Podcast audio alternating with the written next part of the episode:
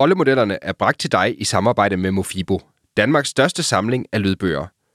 Du støtter rollemodellerne og får endda 30 dage gratis, hvis du er ny kunde på Mofibo.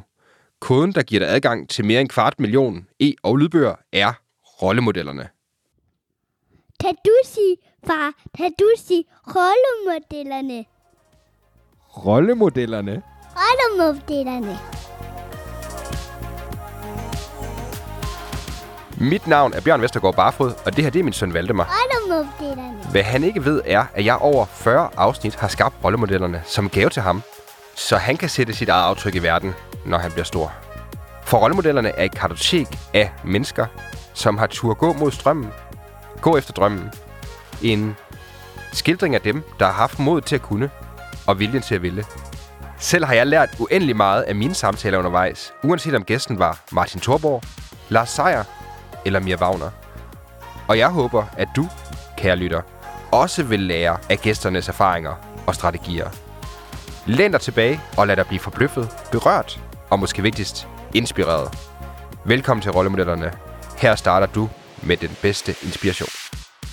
Hej med dig, kære lytter, og rigtig hjertelig velkommen til 46. episode af Rollemodellerne podcasten. Mit navn er Bjørn, og jeg er vært på den her podcast. I dag har jeg en øh, helt særlig gæst med. Det er nemlig influencer og forretningskvinden Carla Mikkelborg.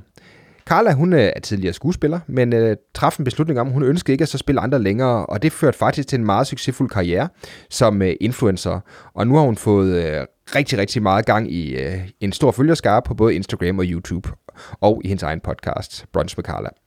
Derudover så sprang Carla også ud sidste år som forfatter på hendes første bog, som hedder Jeg elsker mig selv. Den øh, kan du høre ved vores sponsor Mofibo. Sideløbende med influencerkarrieren, der er Carla også sprunget ud i iværksætteriet. Øh, faktisk i en familievirksomhed, som hun har sammen med sin mor og bror, der hedder Goals. Goals, øh, der har de udviklet en rigtig fed visuel kalender, som kan bruges til at fokusere på at nå sine langsigtede mål i en øh, travl hverdag. Jeg har selv startet med at bruge den, og jeg synes, den er super fed. Nyd den her gode snak, hvor du kan høre om alt fra træf store og livsforandrende valg, til at lære, hvordan Carla, øh, hvad hendes hemmelighed er til at få skabt den her kreativitet, som hun lever meget af som influencer. Og så selvfølgelig, hvorfor det er, at Carla hun faktisk har besluttet sig for at stoppe som chef i sin egen virksomhed. Husk, at du starter altid med den bedste inspiration, så rigtig god fornøjelse med Rollemodellerne, episode 46 med Carla Mikkelborg. Rollemodellerne er bragt til dig i samarbejde med Tech Savvy Media. Et fedt medie med fokus på tech og iværksætteri. Jamen, uh, Carla, rigtig, rigtig hjertelig velkommen til Rollemodellerne. Mange tak. Jeg er helt glad for, at det lykkedes os at få den her snak. Det er det også. Det har været udskudt et par gange. Det må man sige. Den dumme corona. Ja. Og der kom en lille baby også. Det er vi jo glade for. Ja, og må ellers side. Ja, skal du sige, det lytter det er for mig. ja. Jeg har ikke nogen børn endnu. Nej. Nej. Så der har været lidt udskydet, men øh, til gengæld så er alt godt jo værd at vente på. Så jeg har en idé om, at vi får en rigtig, rigtig god podcast. Det håber jeg. Skal vi ikke øh, bare springe ud i det? Jo. Carla, det første spørgsmål, jeg har, det øh, er et meget aktuelt spørgsmål, fordi øh, du sidder jo her øh, i dag og har lidt på næsen. Hvad, hvad er historien bag det? Jamen altså, jeg, øh, for to år siden, der var jeg til en øh, fødselsdag, en 30-års fødselsdag, og der øh, på vej hjem, der falder jeg simpelthen lige på næsen. Jeg tager fra med næsen simpelthen. Ikke noget med at bruge hænderne, bare falder lige med hovedet ned. Og, øh, og jeg var jo selvfølgelig pissefuld. Og ikke på, heldigvis på cykel, kommer bare gående, falder over mine egne fødder. Og så, øhm, ja, så går jeg op i seng og ligger ærter på, øh, sådan nogle frosne ærter. Og næste morgen, der ligner jeg jo noget, der er løgn. Men det går nok, og så går der lige nogle dage, og så er jeg sådan, "Ej, jeg må nok heller lige tage til lægen. Og så viser det sig så, at den er brækket. Oh, Og så faktisk om mandagen allerede, det her skete i weekenden, men så om mandagen, der, øhm, hvad hedder det, der tænkte jeg, okay, det her er, må være et tegn. Fordi jeg tror faktisk på, at alle øhm, sygdomme, man kan fejle, eller ting, der sker ved en, det sker ikke bare tilfældigt. Så jeg slog op i min bog, der hedder Helbred dit liv, som Louise L. Hay har skrevet, under næse. Og næsen står så for intuition. Og den havde jeg så brækket. oh.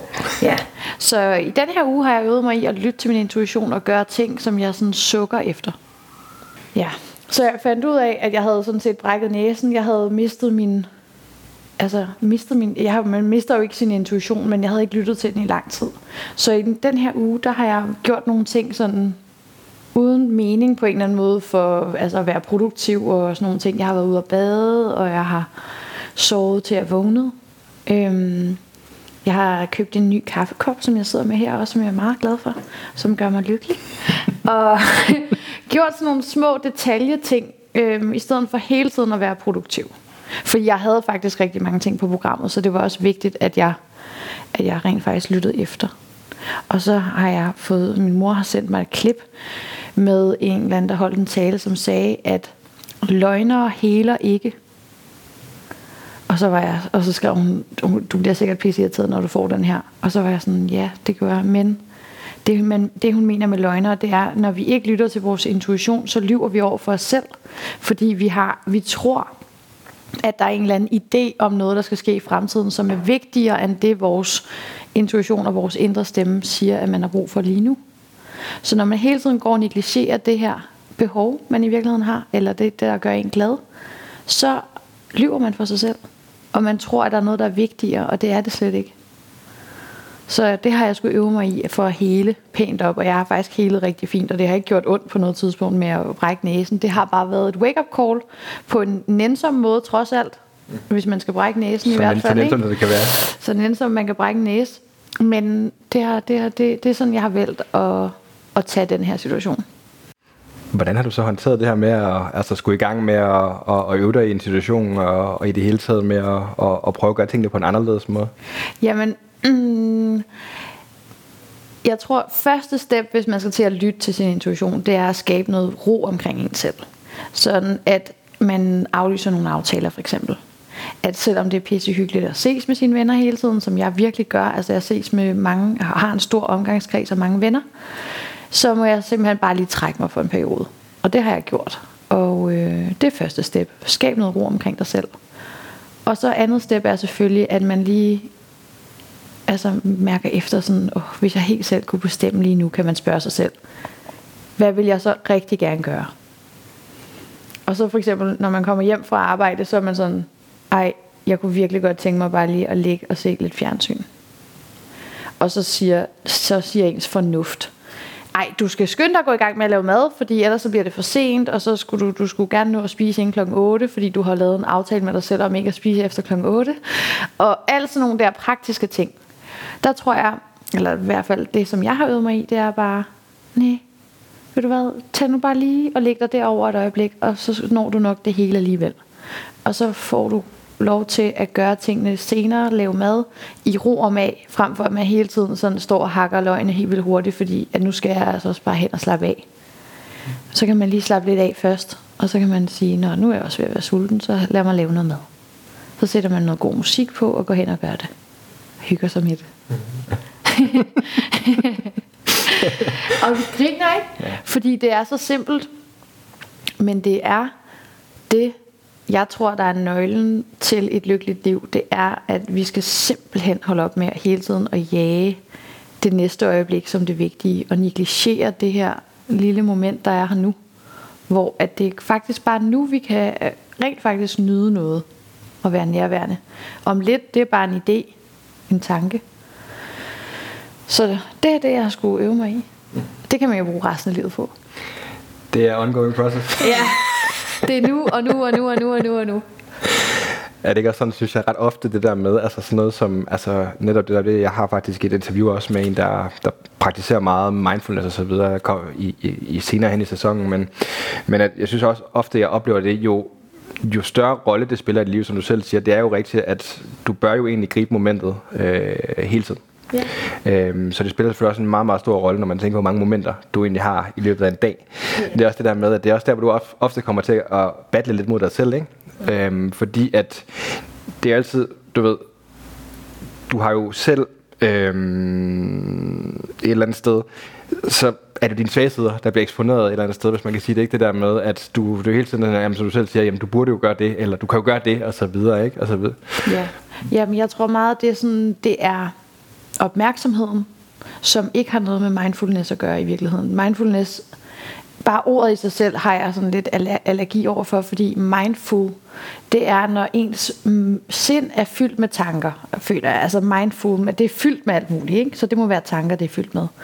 Og jeg har det sådan, den måde jeg skældner på, øh, på tingene med på, det er ved at sige, min sådan essens, det er ren opmærksomhed.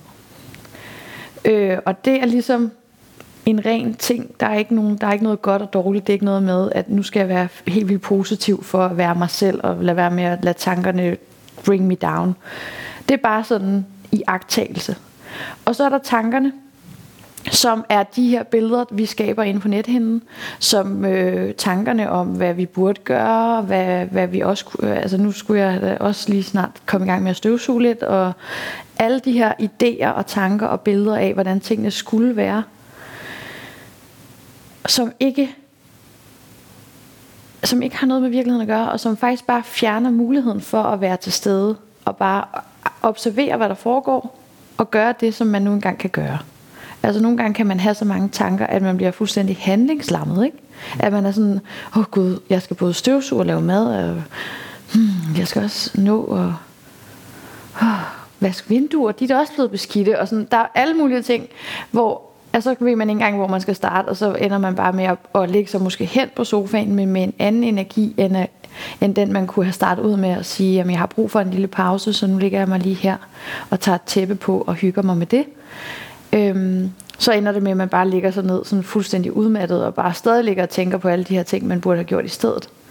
Og det er det, jeg tror, der er vigtigt, at når man kan begynde at adskille sig selv, bevidstheden, fra tankerne, så bliver vi frie. Fordi så kan man selv vælge, hvad, med hvilken intention man gør tingene. Så er man ikke slave, så er man ikke fuldstændig rullet ind i tankerne og tror, at det er virkeligheden. Virkeligheden er, at jeg skulle, burde have gjort alle de her ting. Nej, virkeligheden er bare, at du har brug for en lille pause nu. Så tag den, nyd den. det er det, det, det, det lyder simpelt, men uh, simple ting er ikke altid nemme. Nej, men det, jeg tror, jeg har et godt billede på det. Øhm, hvis nu vi forestiller os, at vi er den her øh, hvad hedder det, filmskærm øh, inde i biografen, der hvor læret, hvor alting bliver, alle filmene bliver vist på. Så selvom at der bliver sat en virkelig uhyggelig film på, så når, når filmrullen bliver taget af igen, om der bliver slukket for projektoren, så er der jo ikke sket noget med læret. så er læret bare stadig helt hvidt og fint. Og, øhm, og sådan er det også med os. At selvom at vi tænker nogle virkelig nederen ting og virkelig farlige ting, og man nogen får angst og stress, og jeg, jeg, man bliver helt vildt stresset nogle gange, ikke? Så øh, hvis man holder op med at tænke på det, og forestiller sig de der billeder, som ligesom der foregår på en skærm, så øh, så, så er man ikke bange længere. Det er kun tankerne, der kan gøre os, der kan give os de følelser, som man for eksempel får, når man er inde og ser en uhyggelig film. Det er de billeder, der gør os bange. Ikke selve filmrullen. Ikke selve tanken. Og det er bare sådan en virkelig nice ting at tænke på, synes jeg. At selvom at der sker alle mulige forfærdelige ting, og at man får nogle tanker, og man får nogle følelser, så kan bare bevidstheden om at vide, at den sande, eller den, sådan, den, den helt dybe natur i mig, er uskadelig. Den er, ikke, den er, den er urørlig, eller den kan, den kan man ikke ødelægge, selvom at der kommer nogle farlige tanker. Og her den anden dag fik jeg en parkeringsbøde, og jeg blev pisse sur og står med den i hånden og tænker, hvad fanden, hvorfor har jeg fået den? Jeg har da købt parkering. Og jeg er pisse sur over det. Øhm, og så er det så fordi, jeg har kommet til ikke at skrive den rigtige nye parker, øh, hvad hedder det? Nummerplade. Nummerplade på. Men jeg står der af stiktøjs over det, og så kommer min lillebror lige pludselig forbi, og så er han sådan, jeg har lige været hen og købt kaffe, øh, hen kaffe, vil du lige have en kaffe? Og så, øh, åh, jeg skal lige sikre mig, at den her sidder fast. Sådan der. Øhm, og så er jeg bare sådan, jeg står stadig med parkeringsbøden i hånden. Og så kommer Kalle, min bror, med en kop kaffe, og så er jeg sådan, ej tak, hvor er det dejligt med en kop kaffe. Og i det øjeblik, hvor han kommer med kaffen, der er jeg bare glad for kaffen, men jeg står stadig nærmest og kigger på den her parkeringsbøde. Og det viser jo ret tydeligt, hvor at det ikke er parkeringsbøden, der gør mig sur, men det er mine tanker, mit fokus. Og det er jo det der med, ligesom hvis man står med fingrene inde i en stikkontakt, at man kan næsten ikke flytte sig igen. Man skal skubbes væk, ikke? At det er svært at at hoppe fra den ene følelse til den anden, men det er kun din, din opmærksomhed og dine tanker, som, som du vælger at holde fast i og være rullet ind i, der gør, at det er problematisk. Fordi parkeringsbøden, den er bare som den er, den skal bare betales. men det er, det er så nemt, altså det, det er så relaterbart, men, men det, er jo, det, det, er jo- det, er jo, det er jo hovedet på sømmet ja. i forhold til, hvor mange, mange af de udfordringer, mange moderne mennesker har med øh, netop at så måske fokusere på nogle ting, der, der fratager dem energien Ja. og handling i deres eget liv, kontra at, at agere på de ting, som de gerne vil, og, og de informationer, som de har. Ikke? Jo, og der, vi sætter de der gamle film på fra barndommen, hvor vi er sådan, jamen altså, det er jo også fordi, at jeg, øh, min mor drak, og min far slog mig, og ligegyldigt faktisk, hvad det er, man har været igennem. Om det er sådan nogle der store traume, traumer, eller om det er lidt mindre skala med nogle svigt, man har haft. Bare det der med, at man hele tiden sætter nogle, nogle gamle, gamle spillefilm på inde på nethinden, det, det gør, at vi ikke er i stand til at se virkeligheden, som den er. Fordi vi jo simpelthen har allerede optaget vores skærm med noget gammelt crap, der gør os i dårlig humør. så ud med de der gamle film. Skab noget ro omkring dig selv. Og så vær nærværende. Se det smukke lys, der falder ind af vinduerne her. Nyd den der nye kaffekop.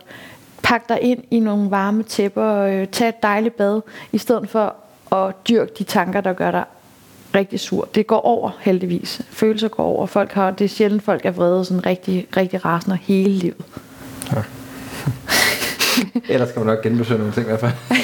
Så har man søg hjælp. Carla, det, øh, det, det er virkelig, virkelig fascinerende at snakke om, synes jeg. Og noget af det, som jeg faktisk også sad og tænkte over, både da jeg læste din bog, men, men lige så høj grad også i researchen til det her interview, øh, har været det her med, det slår mig, at du forekommer mig at være en meget reflekteret person om dig selv og om de ting, de gør. Hvor, hvor tror du egentlig, den her refleksionsevne stammer fra? Fra min mor. Min, min kloge, kloge mor. Min mor er simpelthen... Øh, jeg ved ikke, altså jeg ved ikke, om hun kommer fra den her planet. Nogle gange tvivler jeg på det. Hun har fra, altså fra tidlig barndom har hun ligesom meldt sig lidt ud af det her samfund, føler jeg. Så alt det vi andre går og kæmper med og, og kæmper for, alle de her præstationer og penge og status og flot krop og kærlighed og alt sådan noget. Kærlighed går hun selvfølgelig op i, men ikke på den der amorøse måde. Altså hun dater ikke og sådan nogle ting. Ikke at hun ikke vil, men det er bare ikke sådan, det gør hun ikke rigtigt. Men det har bare gjort, at jeg har haft en mor, hvor at sandhed, klarhed og ja, ærlighed, altså det er virkelig bare det, der har gennemsyret hele min barndom. Og det har altså haft nogle store konsekvenser også, fordi det har jo, jeg har jo stadig haft et ben i den anden lejr og været skuespiller og øhm, arbejder nu i reklamebranchen, som hun også selv kommer fra. Hvor jeg, der stadigvæk, altså for mig betyder mit udseende meget, og min, mit sta, altså status i samfundet, og at det, det kører for mig og sådan noget, det betyder stadig meget for mig. Og der er min mor bedøvende ligeglad. Altså hun kunne ikke være mere ligeglad. Og det er det, som har givet mig evnen til at altså at det er det der har givet mig i hvert fald den dybde som jeg har men det har også været svært fordi det er svært nogle gange at man skal forklare andre mennesker hvorfor ens mor gør som hun gør ligesom altså sådan hvorfor er hun hvorfor, gør, hvorfor får hun ikke bare et normalt job eller et eller andet sådan det, det, det dur ikke så må jeg jo så bare forklare, forklare hun er hun skal noget andet så, ja, altså, jeg er også ved at skrive en bog om det faktisk, fordi jeg føler lidt, at jeg, vil, jeg elsker min mor så højt, fordi hun har givet mig de her værktøjer. Og virkelig altid er der for mig sådan mentalt, hvis jeg er ryddet lidt af, af banen. Øhm, men, det, men jeg hader hende også på nogle punkter, fordi man, jeg vil ønske, at hun nogle gange ville jeg bare ønske, at hun var sådan en normal moragtig, som bare bagte boller og gik i en eller anden løbeklub og gik op i sit udseende og sådan noget. Det, og det gør hun også, men ikke på den helt samme måde som an, mine andre veninders mødre. Så, så jeg kunne godt tænke mig bare at blive rigtig voksen selv, og, og det synes jeg først, man bliver, når man ligesom forstår ens forældre og elsker dem ubetinget. Og det er det, som jeg gerne vil slutte helt fred med. Så bogen handler om, jeg at skrive nu, handler om at slutte fred med sine forældre. Ja. ja. det, er det en, øh, jeg synes, for jeg har hørt, at du, øh, du snakker lidt om, at du skrev en bog sammen med din mor. Er det den bog? Eller? Det er den bog, ja. ja. Og det er lidt sammen med hende, men ikke så meget, fordi Jamen, jeg tror, der, kom, der kommer til at være nogle samtaler, hvor vi snakker sammen, som jeg transkriberer. Øhm, og så er der også nogle Facebook-korrespondencer, fordi det er også for lidt at vise den måde, som ens forældre kommunikerer på. Det er jo fuldstændig håbløst nogle gange, ikke? og det bliver altså sjovt. Så det er, også, det er virkelig også en sjov bog, fordi min mor er virkelig også sjov. Og det er øh, også komiske situationer, vi har været i, fuldstændig vanvittige projekter. Mm. Øhm, så det er både en sjov bog, men det er også en, der reflekterer. Og så er mit største formål med den, at et, hedder min mor, Altså det bliver en gave for hende. Det er vigtigt for mig. Og at, øhm, at den kan hjælpe andre med også at slutte fred med deres forældre. Så det håber jeg er lykkes. jeg mødte lige min redaktør på vej herhen, hvor han sagde sådan, hvordan går det med skriveprocessen? Jamen, jeg har bare haft så travlt, så han sådan, du skal skrive den bog, og den bliver fucking god. Tag, gå hjem og skriv, tag den sammen. så det kan jeg nok. Det er en presbold. Ja. Det er også... Øh det er sjovt også, det er altid, altså når man sådan, det, det er lidt en, faktisk en joke, jeg faktisk har haft med en del af de tidligere, jeg har interviewet rigtig mange iværksættere i den her podcast, øhm, og, øhm, og joken er lidt det her med, at der er næsten mange af dem, som bliver virkelig, virkelig succesfulde iværksættere, har næsten altid på en eller anden måde en eller anden form for kompleks eller udfordring med deres forældre. Yeah. det er sådan lidt... oh, tell me about it. Ej, men altså, det har jeg jo. Jeg, det kan jeg sgu ikke løbe fra. Men jeg elsker hende virkelig, og jeg også, hun er så klog. Øhm, men det er måske lidt ligesom altså, ham der Holger. Øh, ham der, øh, hvad hedder det, fysikeren Holger. Ja, Nielsen. Han er jo sindssygt klog, og ved alt om fysik. Men han kan ikke binde sin egen sko. Og der er der altså også nogle, nogle, sådan bla, nogle huller på en eller anden måde, for min mor i hvert fald, øh, føler jeg. Det er jeg ikke sikker på, at hun selv synes det. Men sådan, det der med virksomheds... Øh, styring. Nu hun ikke, jeg er ikke længere øh, direktør i vores fælles firma. Okay. Det er hun blevet. Ja. Og det er ved Gud.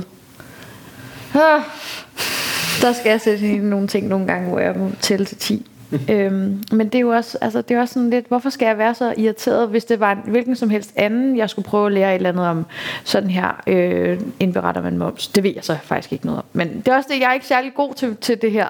Så jeg hader at skulle hjælpe hende med det. Ej, men ja, tålmodighed, kærlighed, det, er, det må være vejen frem i den relation. Også den relation. Ja. Ja.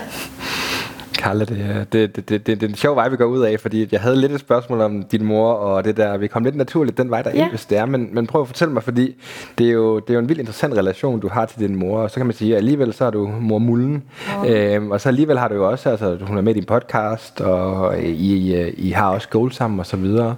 Øhm, hvordan er det der med at så indgå på den måde? Øh, nu har jeg, inden vi gik på, snakket en smule om Mia Wagner, øh, og øh, hun driver jo også virksomhed med, med hendes familie.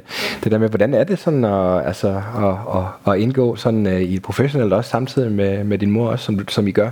Ja, altså jeg vil sige, idémæssigt med goals, som er helt kort, hvis jeg skal forklare konceptet, så handler det om, at vi bruger billeder til at skabe tillid til fremtiden hvor at, altså, man printer nogle billeder ud og klister dem op på de her kalendere, som vi, som vi laver på vores hjemmeside, man kan bestille. Og så bruger man de her billeder til at skabe momentum, løfte ens energi i nuet, så man får, man får, man siger, billeder siger mere end 100.000 øh, ord, ikke? Så man bruger ligesom billederne til at, at sige, ah, det er det her, der er vigtigt for mig. Det er den her vej, jeg skal gå i dag. Det er de her værdier, der betyder noget. Og den filosofi og hele det her, som ja, Goals bygger på min mors øh, speciale i billedkommunikation, I love it. Og jeg bruger det selv, jeg ved, det virker, og jeg støtter 1000% op om det. Men hele det her med at skulle sælge kalendere og lave regnskab, og styre en, en proces med at lave en hjemmeside og hyre folk og betale lønninger og høre på diskussioner mellem ansatte og sådan noget. Det hader jeg. Så jeg er virkelig en dårlig CEO. Jeg er, det må jeg bare erkende. Jeg er virkelig ikke god. Og det var jo også en læringsproces for mig. Og derfor ingen no regrets. Men jeg var også bare nået til et punkt, hvor at, at jeg bare måtte sige, det her er min mors, sådan, det er hendes projekt, så nu må hun tage over. Og så må vi se, hvor det kan bære hen, øh, hvis det bare kan vokse organisk. Øhm, men det, det blev virkelig trættende, og jeg føler bare, at jeg er sådan tømt for, tømt for skridt på goalsvejen lige nu. Men, og det har min mor også respekt for, og har overtaget øh, direktørposten, og er helt sådan, ja, det. Og så skal hun bare have lidt hjælp med nogle små ting, men det går også fint nok. Jeg er bare kortlundet, fordi jeg i forvejen var altså sådan brugt op på det punkt, ikke? Men ja, det har været hårdt, men det har også været fantastisk, og jeg synes, det er så nice, at vi har skabt det der sammen. Mig og min mor og lillebror. Ja. Ja. ja det er også et fantastisk projekt, og altså igen, det, det må også være den største gave på en eller anden måde, at have noget, som man dedikerer sig til, så man gør det sammen med dem, der betyder mest for en. Ja, det er det. Ja, jamen altså, der er virkelig ikke noget, jeg fortryder overhovedet. Jeg synes, det er så fantastisk, og jeg håber virkelig bare, at det kan få lov at blive større. Og nu har min mor også lavet en goals coach uddannelse, som jeg også selv har taget, som virkelig også bare, altså jeg har lært så meget af at gå der. Om mig selv, og om, jamen det vi nærmest startede ud med at snakke om med tanker, og de her billeder, hvad kan det egentlig? Det, kan jo, det er jo billeder inde på net, nethinden, dem kan vi faktisk få ud i virkeligheden, og, og det kan give nogle signaler til hjernen, når vi har de her billeder hængende, som gør, at vi kan ændre på, på vores mønstre. Og det synes jeg er sindssygt interessant. Og helt nyt. Altså, lige nu bruger vi jo kun billeder til nærmest at, ja, på Pinterest og Instagram og sådan noget, til nærmest at sammenligne os hele tiden, og ikke føle os gode nok. Hvor den her måde at bruge billeder på, det synes jeg virkelig er genialt. Og der er nogle rigtig, rigtig gode øh, beskrivelser, synes jeg generelt, og den, du har nogle rigtig, rigtig gode pointer om din, om din, i din bog også. Så øh, anbefaling herfra. Hvor er det så, ja. Den kan, den kan lyttes på Mofivo, så, så det ja, nævne vores det er sponsor. rigtigt. Ja, jeg har, lavet, jeg har selv indtalt den. Øhm, Ja, det har du. Og det, det, det, det synes jeg faktisk, det, det er godt for bogen også, øh, fordi du kan få de tonaliteter med, og altså, der kommer en energi ind på det rigtige tidspunkt, så jeg synes, den er virkelig god. tak. En, en sjov lille anekdote, ikke fordi vi skal tage den, men øh, jeg sad lige og, og var i gang med lige at gøre mig helt færdig til det her interview i går, så jeg lå faktisk i går aftes lige skal sove. Vi er jo igen lige blevet børnefamilie til nummer to, så øh, vi går ret tidligt i seng. Så ja, men jeg sad og lå og hørte lidt i din bog der, og så lige pludselig så, så siger min hustru til mig, hvem er, hvem er det der, hvem er det, der snakker? Så de der høretelefoner, jeg havde, de larmede umiddelbart lidt for meget. Så, ja, snakker? så ligger der sådan en, øh, så ligger der en halvanden måned gammel baby lige ved siden af. Ja. Så jeg håber, hun fik et par tips med på vejen. Ja, Og men ikke andet. sidder og tager noter. Nå. Carla, øhm, faktisk lidt sjovt det der, du nævner med, øh, med det der med, det, det tager energien fra dig, det der med at være CEO, og der er nogle ting, sådan, hvor du møder muren et eller andet sted. Jeg har jo tidligere interviewet Le Gammeltoft i den her også, og noget af det, som hun også har snakket meget om, det der med, sådan, man kan sige, at, at målet med livet på en eller anden måde er også lidt at lære sig selv at kende, hvis man kan sige det. Jeg kan faktisk huske fra bogen, hvor der er den her anekdote med, hvor at du første gang møder, jeg tror hun hedder Emma, øh, der, der bager, hvor du også på baggrund af det, øh, pludselig føler, at du skal, altså du kommer til at sammenligne dig på en eller anden måde med det.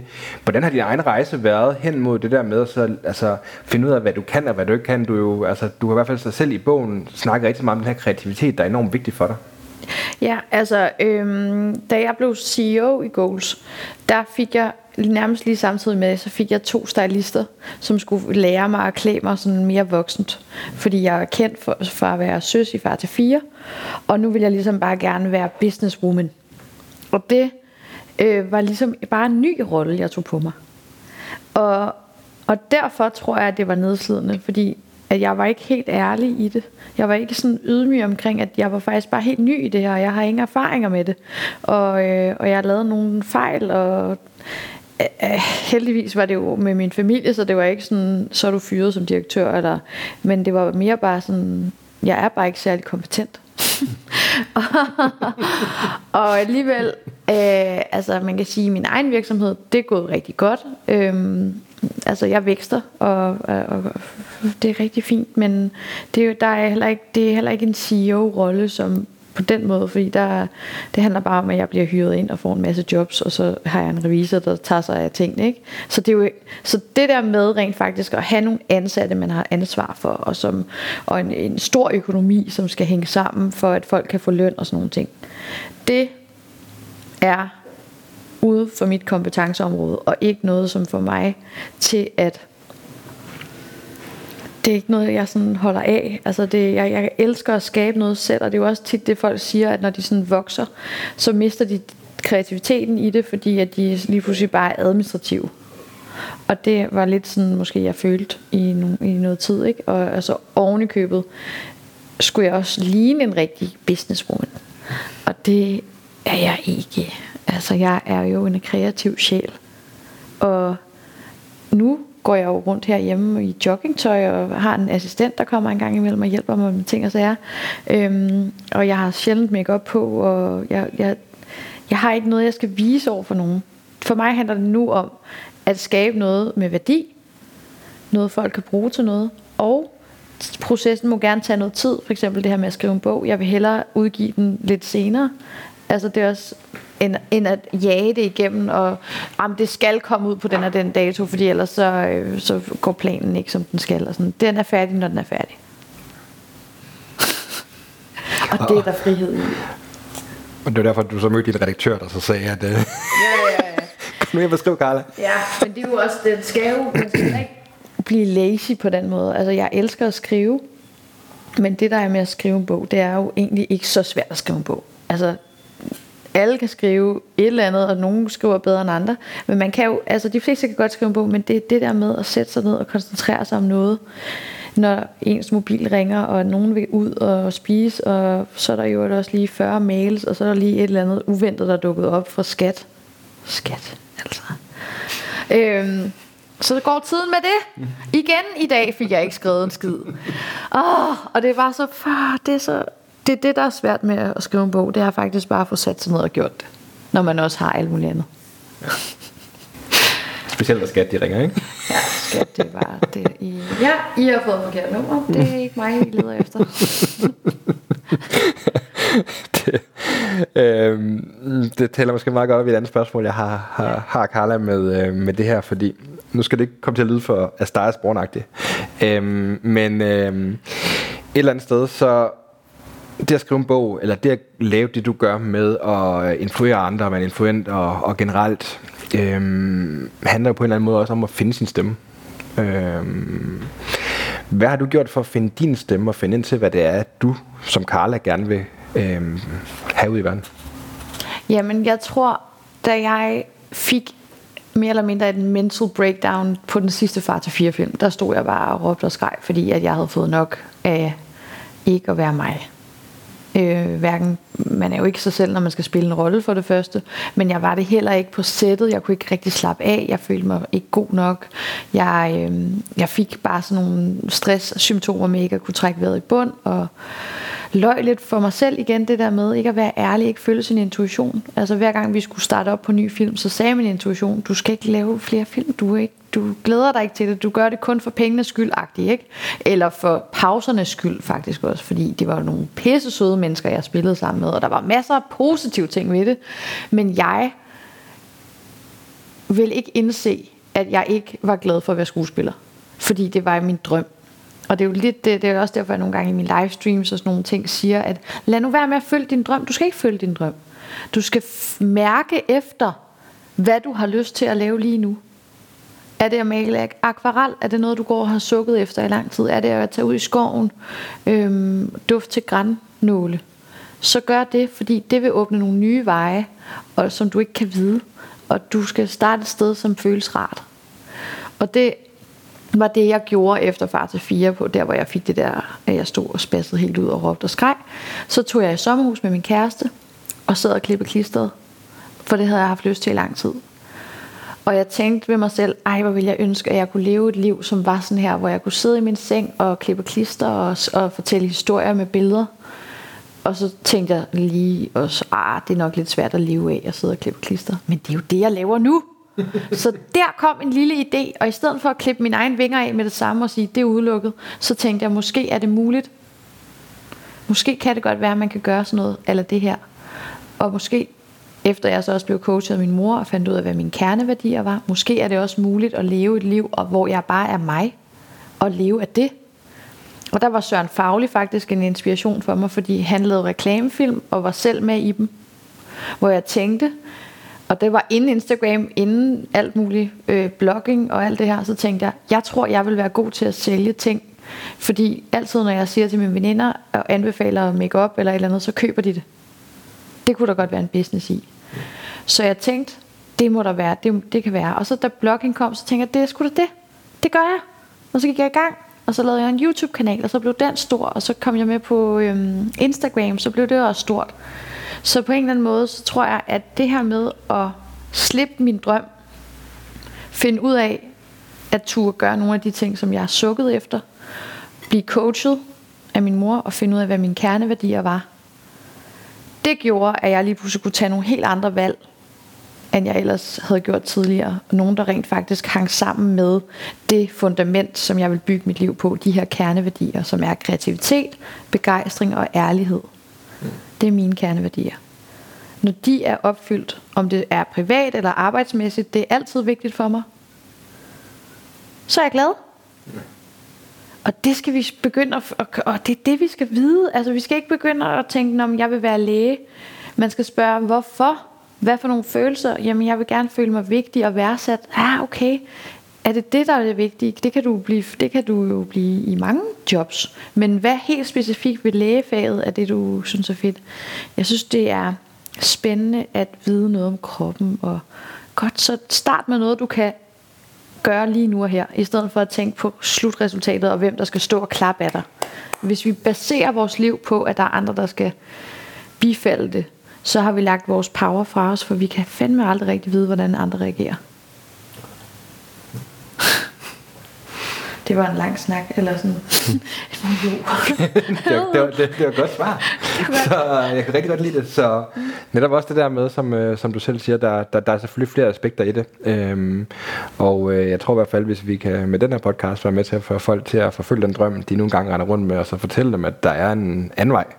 Ja. Øh, der ikke er det, man skal og burde og kunne, men måske i højere grad også, at, øh, at på en eller anden måde, øh, det jeg kommer til at tænke lidt på, det er også, øh, kommer lidt tilbage til, men, men det der med, at ret ofte, så synes jeg, at det, der har været en fællesnævner for rigtig mange af dem, jeg har været så privilegeret at få lov til at interviewe, har været det der med, når man står og kigger tilbage på de ting, de har lavet, så virker det altid som om, det er sådan en helt lige vej. Men det er det bare ret sjældent. Ret ofte, så kan man næsten også se det sådan, ligesom med dig også, hvor at, at der, der er sket nogle ting, som har gjort, at du er gået en vej, og så er det ført de her resultater og så videre med, ikke? Og det, det, det, jeg tror, det er sådan lidt, det er, jeg vil ikke kalde det en succesmyte, men det er lidt der med, at folk, det er sådan, jamen de mest succesfulde mennesker, det er bare dem, der har haft en plan, og så har de bare gjort det. det bare på en eller anden måde, så synes jeg bare, det er meget stik, stik modsat det, som jeg ser langt de fleste af dem, jeg har interviewet, og nu også dig også, ikke? Altså det, er, det er meget interessant det der med, hvordan tingene på en eller anden måde fører i en retning, som man måske ikke havde regnet med, da du startede det. Ja, og så det der med mål, Altså det, det er jo bevist, øh, en eller anden undersøgelse fra Harvard har vist, at dem, der skriver deres mål ned, de opnår deres mål meget, meget højere grad end dem, der ikke gør. Det er sådan noget, altså virkelig, virkelig, øh, ja, virkelig meget, mange, meget bedre, altså meget nemmere. Når man skriver det ned, så, så sker det næsten altid. Og det er også det, som vi gør i min familie. Vi skriver vores mål ned hver juleaften. Og der, der handler det jo så også om at skrive det rigtige ned. Altså vi skal ikke skrive de der ting ned, de der luftkastelstanker, idéer om, hvad der gør os glade. Men vi skal ned og finde ud af, hvad er det i virkeligheden, det handler om. Det handler om, at jeg vil gerne have nogle fede, nice personer omkring mig, som jeg kan dele min succes med. Og at vi hygger os, og at vi nyder vores øh, tilværelse ved vandet. Øh, er ude at bade, vi spiser lækker mad. Altså det, de der stemningsbilleder på en eller anden måde, man hellere skal prøve at få, få lagt ind som, som ønsker. Fordi ellers så, så står du bare der med din store fede Porsche og en nyt ur, og øh, resten af, af jordens befolkning har corona. Du kan ikke rejse nogen steder, eller sådan, der kan komme ting ind, når vi ikke har fast i, fast i følelsen, men kun i, hvordan det skal se ud, så kan der være mange faktorer, som man ikke lige havde tænkt over. Ligesom hvis man tænker sådan, man har skrevet en ønskeliste med, hvad for en kæreste man gerne vil have, og så lige pludselig så står den der mand foran en, men den er der bare ikke. Man har glemt at skrive, at man skal være forelsket, men ellers passede alting, ikke? ja. Det, øh, vi kommer rundt om en øh, masse spændende ting, Carla. Ja. Det er mega fedt. Øhm, du nævnte jo lidt det her med, øh, altså en af dine grundværdier og kerneværdier, det er den her kreativitet. Yeah. Øh, og det er jo i høj grad også det, du lever af med alt det, du, du laver med din, både med, med goals, men selvfølgelig også lige så meget med din egen som, som influencer osv. Kan du fortælle lidt om, hvordan du egentlig arbejder med sådan kreativitet og idégenerering osv.? Ja, altså, jeg har fundet ud af, at morgener, altså om morgenen, det er sådan et øh, sacred, eller hvad man skal sige, sådan en hellig ting for mig. Jeg elsker bare morgener, og den, det er som om, jeg, jeg, jeg tænkte her den anden dag, det er som om, det er først her inden for det sidste års tid, at jeg rigtig er begyndt at leve. Fordi at jeg øh, om morgenen går ture, eller løber med mine løbemakker, bader i havet, er udenfor og få set verden, i stedet for bare, at, og det første jeg gør, det er, at jeg slår op på min computer og ser, hvem der har skrevet et eller andet øh, til mig. Ja. Og det, øh, jeg, ja, det er først nu, jeg er begyndt at sætte pris på naturen, faktisk. Og det synes jeg er en kæmpe øh, gave, og det er, der kommer mange idéer der. Fordi det er som om, naturen er hvor er sådan i opdrift på en eller anden måde. Altså naturen, den vil altid kunne øh, belyse, selvom det er overskud en dag, så er det stadigvæk fantastisk at være udenfor. Og der, der er en eller anden energi i, at man kan komme ud og se en masse smukke ting, og så kan man komme hjem og være fyldt op af den der energi. Og så kan der være mange andre ting, der går galt og sådan noget, men det er bare som om, det fylder mig fandme op med at, at starte dagen på den der måde. Så det er i hvert fald en god idé, hvis man vil være kreativ, det er at komme udenfor i naturen. Og så er det igen det her med intuitionen, at øh, kreativitet er ikke noget, som man sådan kan sige, man sætter sig ned, og så er man sådan, okay, nu skal jeg bare være kreativ, nu skal jeg fandme finde på noget genialt. Det fungerer meget bedre, når man sådan er lidt mere loose omkring det, og, øhm, og gør nogle af de ting, som man har brug for. Og selvfølgelig skal hele dagen ikke gå med, altså, nej, jeg har virkelig brug for at se øh, resten af de her fire sæsoner af et eller andet på Netflix.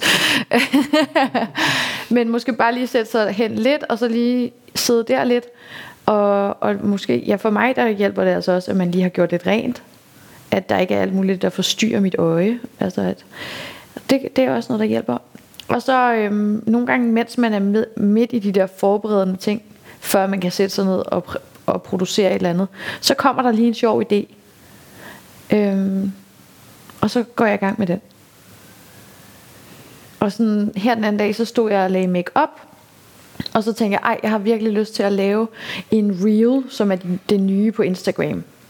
Hvor at jeg øh, godt gad at, at lave en øh, sådan morgenrutine og i flotte nærbilleder og noget i slow motion og så sætte noget musik bagpå.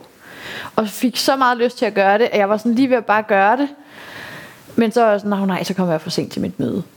Øhm, men det er sådan, jeg arbejder egentlig normalt. At når jeg får en, en, en tilskyndelse på en eller anden måde, så rykker jeg ret hurtigt på det. Jeg er ikke sådan en, der altså sadler øh, op, og så rider jeg 14 dage senere. Det er sådan meget eksekveringsagtigt. Og jeg tror, det er det, det, det kreativitet for mig, det er, at man, man rider på bølgen, når den er der. Og ikke har alle mulige tanker om, hvad skal jeg gøre inden det. Og heller ikke tanker om, at nu er det nu, jeg skal, nu skal bølgen komme. Sådan, den kommer, og når den skal være der. Så brug tiden i mellemtiden på at gøre nogle gode ting, noget rart. Gør, det, gør klar til det. Klargør voks brættet, inden du skal ud og surfe. Eller, altså, det tror jeg, at det er sådan den måde, jeg bedst fungerer på. Ja, sådan følge lidt energien. Er det sådan, ja, følge energien. Lad være med at, forsere, altså, at prøve på at gøre det noget, det ikke er. Det bliver aldrig rigtig godt. Altså, det er det, igen det der med naturen. Det er godt at starte der, fordi den er, som den er. Og det kan inspirere dig også til, at det allersmukkeste i verden, det er ikke noget, jeg har fundet på. Det er bare noget, der er der. Og det er det, der sker, når vi er i gang med noget rigtig kreativitet. Det er noget, der kommer til os, uden at vi sådan skal mase det frem. Det er som om, at naturen er det modsatte af tyngdekraften. At vi altid gerne vil op igen, når vi er kede af det. Og at sorg heler, når, de, når man har fået et sorg. Også selvom at vi ikke hele tiden gør alt muligt med det. Det, er sådan, det klarer ligesom bare sig selv, når vi ikke hele tiden blander os. Så jeg tror, at når man skal have gode idéer, så skal man lade være med at blande sig i processen, men bare sådan gøre nogle gode ting, være nærværende i det, vask op, mens du vasker op, uden at, at tænke på det der momsregnskab imens. Så bare mærk vandet og se skyggerne og sådan, nå, det kan være, at man skulle lave et skyggespil næste gang. Altså, eller altså, at man ser og observerer. Der er der mulighed for at ske noget nyt. Ja. Ja. Jeg synes faktisk, det er en rigtig, rigtig interessant pointe, du har lige præcis omkring naturen. Øhm, også netop fordi det er noget af det, som jeg har reflekteret en del over selv, også hvordan vi moderne mennesker lever.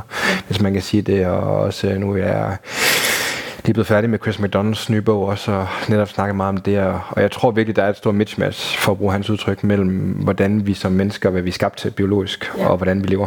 Ja. Øhm, og det kan i hvert fald tage en del i mig selv, det der med at bruge for meget tid indenfor. Vi er jo som mennesker skabt til at være udenfor. Ja. Øhm, så hvorfor skulle på en eller anden måde vores biologi ikke også hjælpe os, når det er, vi er i det omgivelser? Ja.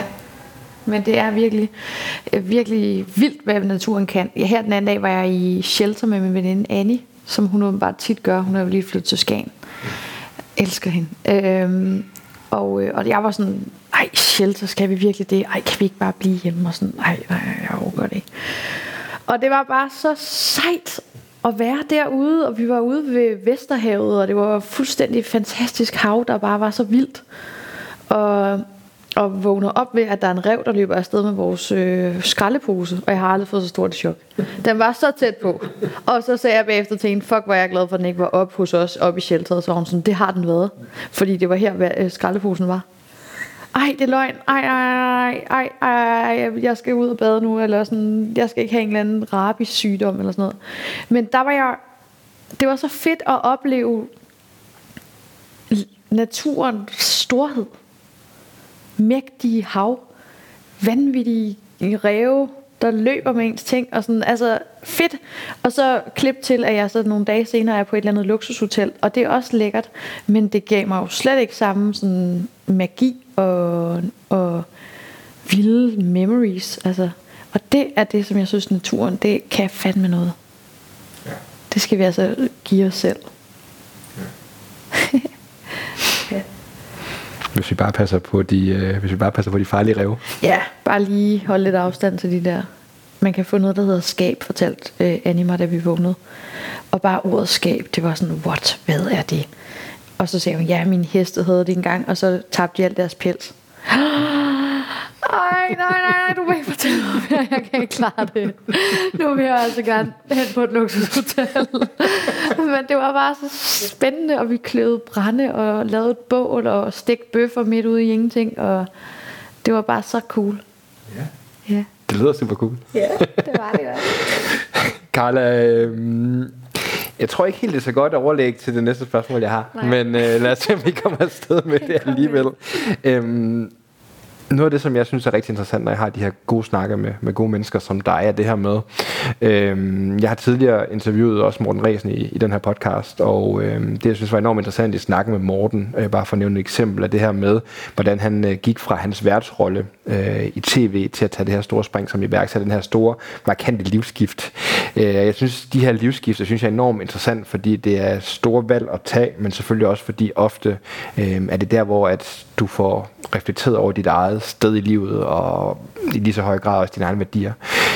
Det er jo heller ikke nogen hemmelighed, at noget af det, som jeg i hvert fald også synes var enormt spændende, og, en af gode grunde til, at jeg gerne vil snakke med dig om, og selvfølgelig også netop, at som du selv har, vi har snakket lidt om tidligere, det her med, du, øh, for mange af det at være skuespiller er jo det ultimative drøm, øh, hvis du er både i Danmark, men også i, specielt i USA. Øh, har også været i Hollywood og så se, hvordan der er så mange, der drømmer om at slå igennem derovre. Ikke?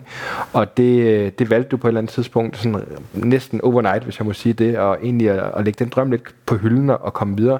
Kan du prøve at fortælle mig om det livsskift, og prøve at fortælle mig om de refleksioner, der lå bagved, og, og hvordan det var for dig så, du ved, gå fra den ene dag, og så gå den vej, og så lige pludselig gå en helt anden vej? Jo, altså der var en oplevelse, som sådan var lidt et wake-up call, og det var, hvor at min øh, veninde Mette og jeg, vi var taget på Stiksen Sushi en dag, og jeg var virkelig broke. Jeg tjente nul og niks. Øh, altså jeg havde de her jobs som øh, søsifar til fire i sommerferien, og så resten af året, der var det egentlig ret svært at finde et rigtigt job, fordi jeg var jo væk to måneder af året og, og, og også i efterårsferien, når vi skulle skrive autografer og sådan noget. Så jeg kunne ikke sådan rigtig have et normalt job. Så jeg tjente virkelig ikke rigtig nogen penge. Og vi var så derinde på Stiksen Sushi, og, og jeg var sådan, nu vil jeg bare have noget lækker mad. Og jeg bestilte bare alt, hvad jeg havde lyst til. Og jeg havde taget pænt tøj på, og jeg følte mig rig, selvom at jeg ikke var det. Og jeg kunne godt lide den følelse. Og så, øh, så sagde Mette, at når hun var færdiguddannet øh, advokat, så ville hun købe alt det makeup, som jeg gik og prøvede, når vi var i Matas, fordi det synes hun var pinligt, at jeg gjorde. Og så tænkte, så var det som om det sådan slog klik ind i mig, så jeg sådan, hey, jeg vil gerne selv købe min egen makeup. Det skal hun ikke sådan gå og tænke på, at det vil hun gøre, når vi bliver store, eller når vi bliver voksne og sådan. Øhm, og jeg er faktisk pissehammerende træt af, at gå til så mange castings og ikke få rollerne, fordi jeg stadig hænger fast i søsrollen, og at jeg måske bare heller ikke er god nok, at der er andre, der er bedre end mig. Øh, jeg, jeg, jeg tror, der må være noget andet, jeg er bedre til. Og der, øh, der tænker jeg sådan, nu, nu vil jeg lave business, nu vil jeg, være, nu vil jeg skulle lave nogle penge, nu vil jeg lave noget, som er noget helt andet. Og det var sådan første step, og så var der det her med, at jeg blev coachet af min mor, og fandt ud af, at penge er faktisk ikke min største drivkraft. Det er kreativitet, ærlighed og begejstring. Øhm, men heldigvis hang de to ting sammen for mig. Og det var jo bare, altså, en, ja, det var bare sådan så godt, at jeg ikke hang fast i den idé. Og jeg tror bare, jeg havde bare fået nok af at kæmpe. Og jeg tror lidt, det er det, der sker med os. Altså, vi, der er jo ikke så mange mennesker, der laver sådan nogle her drastiske beslutninger og, og, og livsskift, når de er i deres comfort zone. Når alting kører. Man glæder sig til aftensmad, og man glæder sig til øh, ferien om 14 dage til Maldiverne, og alting er sådan set rimelig dejligt. Men når, når, når, når man har lang tid kæmpet for noget, og det ikke rigtig er gået skide godt med det, og at man hele tiden føler, at man bare træder vande, så øhm, kan man blive ved med det, kæmpe, brokke sig over det, øh, synes det er hårdt. Man kan give fuldstændig op og, flyde, altså, altså nå helt til bunds, eller man kan måske bare øh, hoppe op på en ny ponton og så flyde ned ad åen en anden vej. Og det var det, jeg gjorde. Jeg tænkte, det her det er sgu for steneren. Nu tager jeg en anden vej. Så det var det, jeg gjorde. Og jeg var også sunket lidt ned, ved at sige. Jeg var ikke så glad. Altså, det var hårdt for mig i den der periode, og det var der omkring 21 års alderen, hvor at jeg også selv nu som coach og det arbejde, jeg har, at der er mange på, lige præcis på den alder, som som er færdig med gymnasiet, har arbejdet øh, nogle år og måske taget en, en videregående uddannelse, men sådan set ikke rigtig ved, hvad de vil med den. Så det er sådan et, et, et, et, et vendepunkt i manges liv. Point of no return. Og der skal man jo simpelthen bare have noget hjælp til at finde ud af, hvad er det så, jeg vil bygge mit fundament på? Hvad er mine kerneværdier? Og det fik jeg heldigvis fra min mor. Ja. Det er dejligt. Ja. det er... Men det har ikke været sådan noget med, at øh, nu skal der bare, altså, det har ikke været så bevidst, at jeg tænkte, nu skal der ske en stor ændring. Der er jo nogen, der sådan ja, det gav sig selv for mig i hvert fald, at jeg skulle skifte bane. Det var ligesom bare, ja, selvfølgelig, jeg skal ikke fortsætte med det her. Det giver jo ingen mening. Så er det igen altså, bryde komfortzonen, og så faktisk turde tage det valg, der, der er jo i virkeligheden er det mest svære. Ja, og så kan man, altså jeg, jeg, på den måde brød jeg heller ikke så meget komfortzonen, andet end at det var en vane selvfølgelig, men det var ikke så komfortabelt, ikke at tjene nogen penge. Så det var jo også, altså det var også en nød, det var ligesom bare sådan, enten kan jeg fortsætte med at kæmpe med det her og gå til flere castings, tabe mig, som jeg også troede var mit problem. øh, eller så kan jeg prøve at tro på, at når jeg er ærlig over for mig selv og mærker efter, og jeg faktisk bare har lyst til at, at skabe noget selv. Det var det, jeg havde lyst til. Så, så kan jeg måske håbe, det går. Og så gør det det. Det gjorde det. Ja. Det er sjovt ikke, hvordan tingene de, øh, de lykkedes på en eller anden måde. Ja, Ja. de løser sig. Ja. Og så sidder vi her og mm. har en, en, en rigtig god snak om det. Carla, det er, det er super fedt. Tiden flyver afsted. Øhm, lidt for hurtigt. Det her det er sådan et meget klassisk spørgsmål, som jeg et andet sted har, men det, jeg skal fortælle dig, hvorfor jeg stiller dig det. Øhm, man kan sige, at, at der er jo ikke nogen hemmelighed, at en stor del af de mennesker, jeg har interviewet, har jo været enormt dygtige iværksættere og så videre. Øhm, og noget af det, som jeg sådan har deduteret mig frem til, sådan i hvert fald som jeg tror kommer til at betyde mere for erhvervslivet også, altså udover på det personlige plan også, det er det her med på en eller anden måde at, øh, at, at få sig et personligt brand. Øh, og det her med, altså, det har jo egentlig ikke, det er jo ikke noget nyt. Øh, sådan som Richard Branson og mange af de største, Elon Musk, eller, altså de her, de har jo kæmpe personlige brand i forvejen, også selvom de egentlig bare laver deres forretninger. Øh, samtidig så er det jo også bare, at som iværksætter er det jo bare op ad bakke hele tiden. Ikke? Så på en eller anden måde, så vil du også kunne understøtte din egen forretning, hvis du har et personligt brand. Hvis du stod og ikke på nogen måde havde været i gang med den rejse før, øh, og skulle give en to-tre øh, gode tips, hvis man kan sige det, til, til dem, der står og på en eller anden måde gerne vil styrke deres personlige brand? Øh, med udgangspunkt i dine egne erfaringer, hvad, hvad vil du så råde dem til? Jamen, øh, prøv, altså måske skal man spørge sig selv, hvad er det for nogle, altså når jeg giver mine venner gode råd, og når jeg, når jeg skal sådan hjælpe nogen, hvad er det så, jeg er god til? Altså det er i hvert fald et af de ting, som jeg har tænkt over. Hvad er det, jeg er god til? Og jeg er god til at få folk i godt humør. Og sådan via min egen glæde og energi, så det, det er sådan det er en af mine det er en del af min, mit brand. Der er nogen der siger sådan, jeg er den øh, kvindelige Ole Henriksen for eksempel. Altså sådan, der, så prøv at tænke over, hvad er det du giver til andre?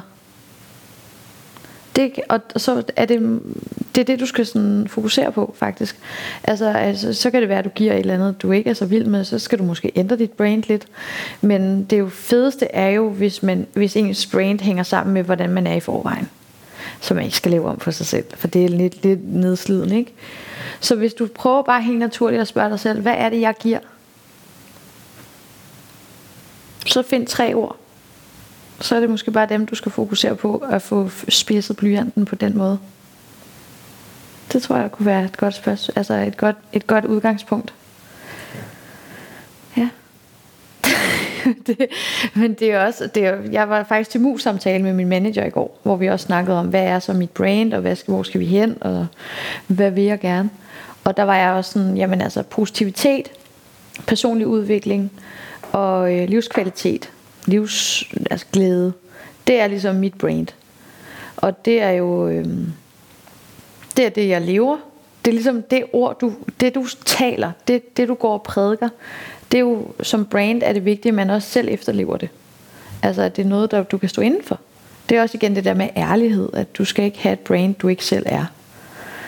Øhm, ja, så prøv at se, der skal være konsensus mellem det du siger og det du gør. Og det er dit brand. Så prøv at finde ud af, hvad det så er, ved at spørge, hvad er det, jeg giver? Ja. Det er igen noget, det er lidt for at noget, vi har snakket om tidligere. Det, det lyder simpelt, men det kan være svært. Men uh, det er godt råd. Ja, og jeg kan helt så sige, hvis man er svært ved at, at svare på det spørgsmål, så har du noget at arbejde med, for det er vigtigt, at vi ved, hvorfor vi er her. Altså, det, livet bliver så formålsløst og trivielt, når vi ikke rigtig føler, at vi er on, on a mission, føler jeg i hvert fald. Altså, at vide, hvor, hvad, hvad der driver os, det er jo det, der gør, at det hele giver mening. Det synes jeg i hvert fald. Altså, så, så, øh, så tag dig sammen, mand. Altså, få svaret på de der ting. Og hvis det er helt umuligt for dig, så få en coach, der kan hjælpe dig. For det, det gør virkelig meget tiden flyver afsted. Ja. Og øhm, der er lige et enkelt spørgsmål, jeg har her, og så plejer jeg gerne at slutte med nogle relativt korte spørgsmål, Carla. Øh, sådan, og så kan vi gå ud i den øh, varme københavnske efterårs- øh, eller sensommer. Tropical. Tropical, ja, det er helt vildt, ikke? Øhm, jeg har tidligere interviewet Jakob Riskov fra Løvens Fugle i øh, rollemodellerne også. Øh, Jakob han er en enormt flink, sød og sympatisk fyr. Han er også enormt positiv.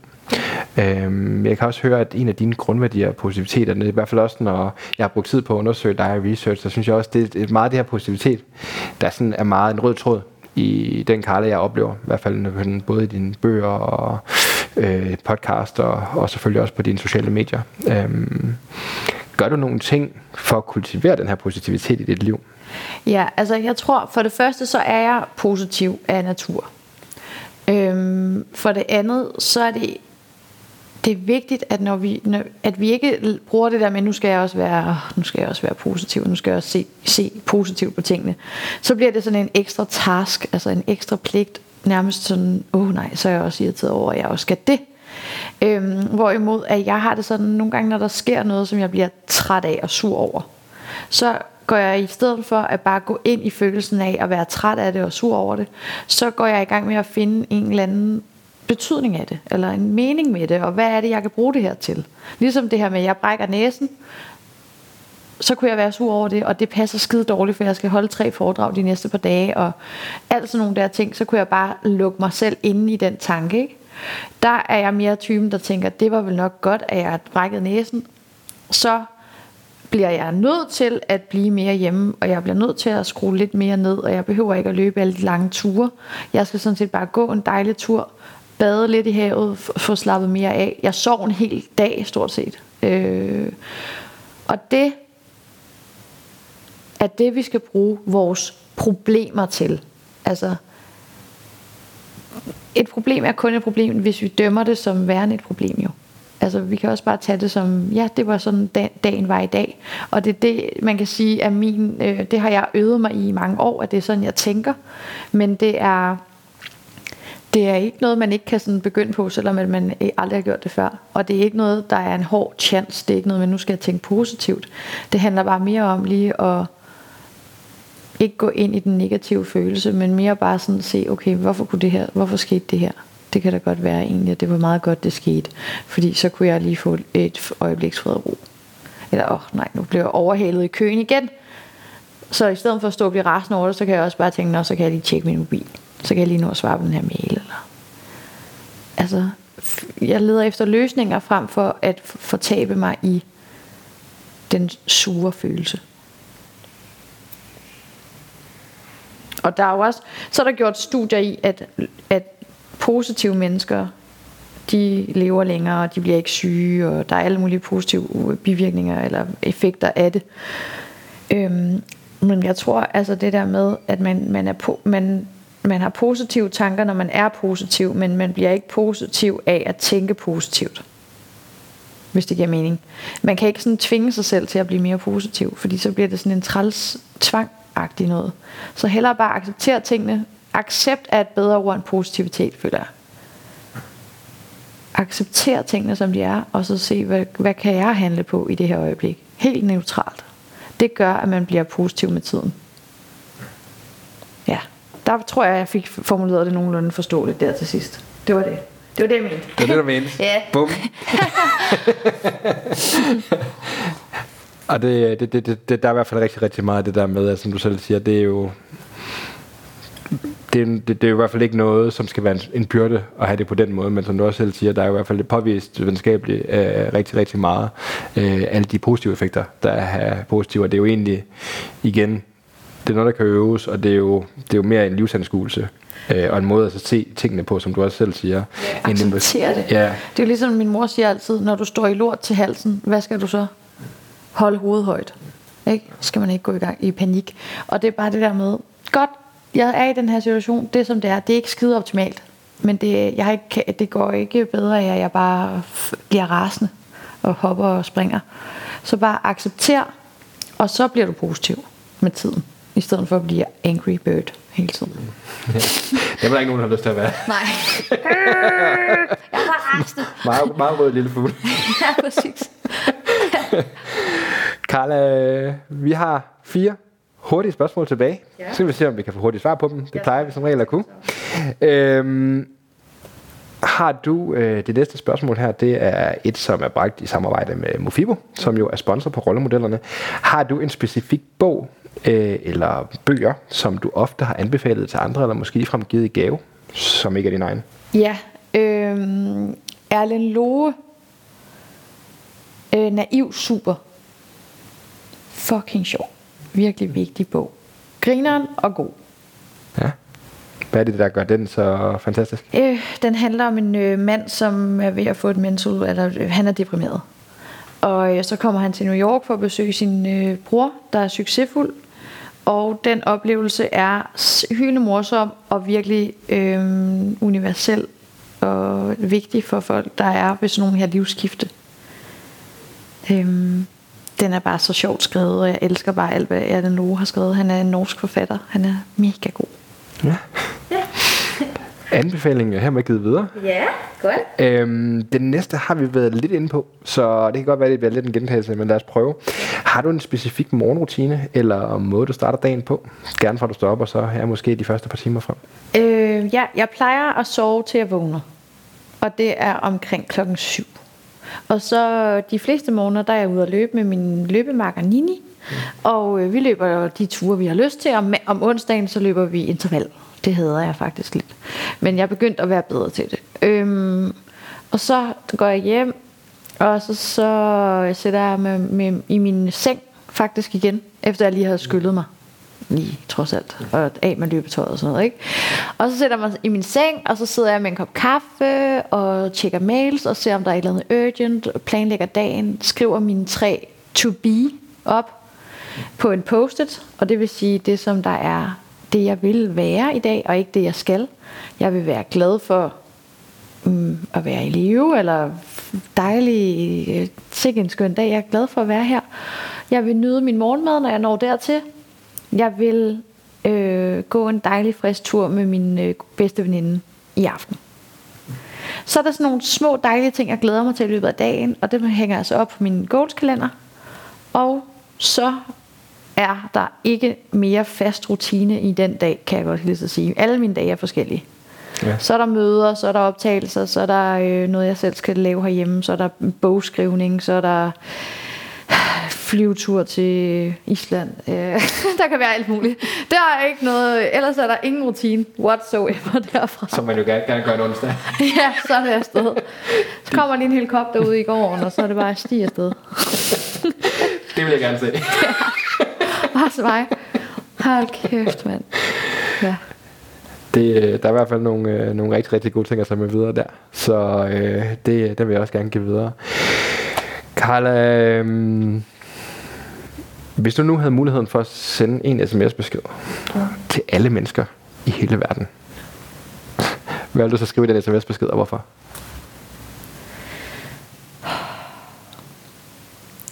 så vil jeg skrive, jeg håber for dig, at du kan slippe de tanker, der ikke gør dig glad. Og der vil være til stede og opleve, hvor fantastisk en stor gave livet er i dag, lige nu. Amen. Skulle Amen være med, eller var det sådan? Uh... ja, ja, Armin må godt komme med. Men jeg, jeg er jo troende, altså jeg tror på Gud. Og jeg synes, at øh, det giver livet en dejlig dimension, at man ikke er alene heller med, med det helt store ansvar. Øhm, jeg beder altid en bøn, inden jeg sender live for eksempel. Så siger jeg, kære Gud, kære Helligånd, husk mig på, at jeg intet ved, og tal frit gennem mig. Det, det gør ligesom på en eller anden måde, at det tager lidt presset af skuldrene på mig for det første, så jeg kan tale frit, og ved, at jeg kommer nok ikke til at dumme mig, når de er med. Forhåbentlig. Øhm, og så gør det også, at jeg... Øhm, jamen, jeg kan slappe lidt af. For eksempel, jeg er ikke så god i diskussioner. Sådan, jeg var med i noget debatpanel den anden dag. Det er slet ikke noget for mig. Fordi jeg er ikke, en, jeg er ikke interesseret i at bruge aggressivitet eller uenighed eller debat eller sådan negativ energi interesserer mig slet ikke. Jeg er kun interesseret i at tale den sandhed, som jeg føler er, er det, der, altså, det, der kan bringe lys i andre folks liv. Så jeg er ikke så interesseret i at skulle sådan sige, ej, det passer i hvert fald ikke, og sådan noget. Det er slet ikke min energi. Mm. Så det giver en masse fred at have nogen bag sig. For mig i hvert fald. Ja. Jeg vil også sige, du virker meget fredfyldt sådan en øh, højheldig tirsdag eftermiddag her. Ja, det er også en dejlig dag, synes jeg. det er enormt spændende. Tak. Det sidste spørgsmål, Carla, i det, øh, som jeg synes har været en helt vild, helt vild god snak. Øhm, hvad er det bedste råd, du nogensinde har fået, og, og hvorfor? Bedste råd? Jeg tror faktisk bare, det bedste råd, jamen lad mig lige sige, jeg skal være helt sikker. Øhm,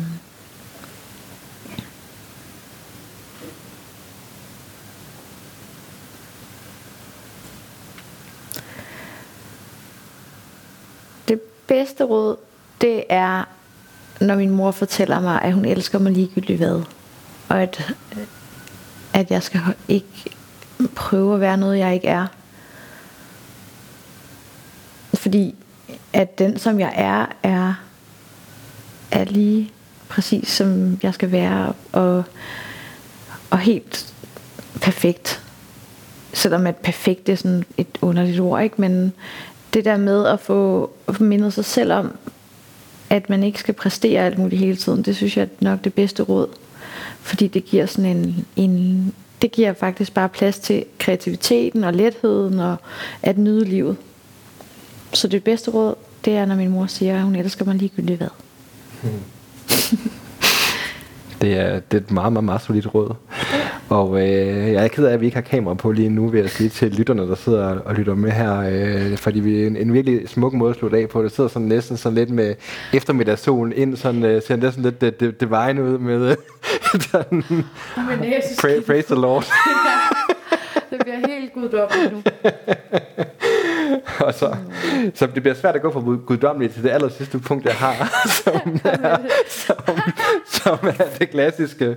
Hvis nu øh, alle vores øh, lyttere på rollemodellerne har synes, det har været lige så fantastisk, som øh, jeg synes, hvor øh, får de så mere af dig henne? Sociale medier eller andet, Karla? Jamen altså, jeg er nok mest aktiv på Instagram. Og den, den profil, jeg har, den hedder Carla med C, og så Chloe øh, C-H-L-O-E, ligesom parfumen, og det er, min, det, det er min Instagram. Og min hjemmeside hedder faktisk det samme, bare med DK bagpå. Og der samler jeg alle de forskellige ting, jeg laver med retreats og workshops og foredrag, og alt, alle nyheder kommer derind, og også alle mine online forløb. Øhm, og så har jeg en YouTube-kanal, der hedder bare Carla Mikkelborg. Det er nok det nemmeste måde at finde mig. Og, det er i hvert fald, og mit øh, telefonnummer. Nej. er det? Nej, det tror jeg ikke, vi skal. jeg sidder nogen og, og lytter meget intens efter. Ja. Fantastisk, Carla. Det har været mega fedt at snakke med dig. Jamen, tusind tak. Jeg synes fandme også, det var meget, meget, meget stor ære at, at blive inviteret med. Mm. Tak. Så Du har lyttet til Rollemodellerne. Podcasten er produceret af mig, Bjørn Vestergaard Barfod, klipper redigering Anders Guldberg. Jeg er tilbage med en ny inspirerende gæst næste gang, så du kan starte med den bedste inspiration.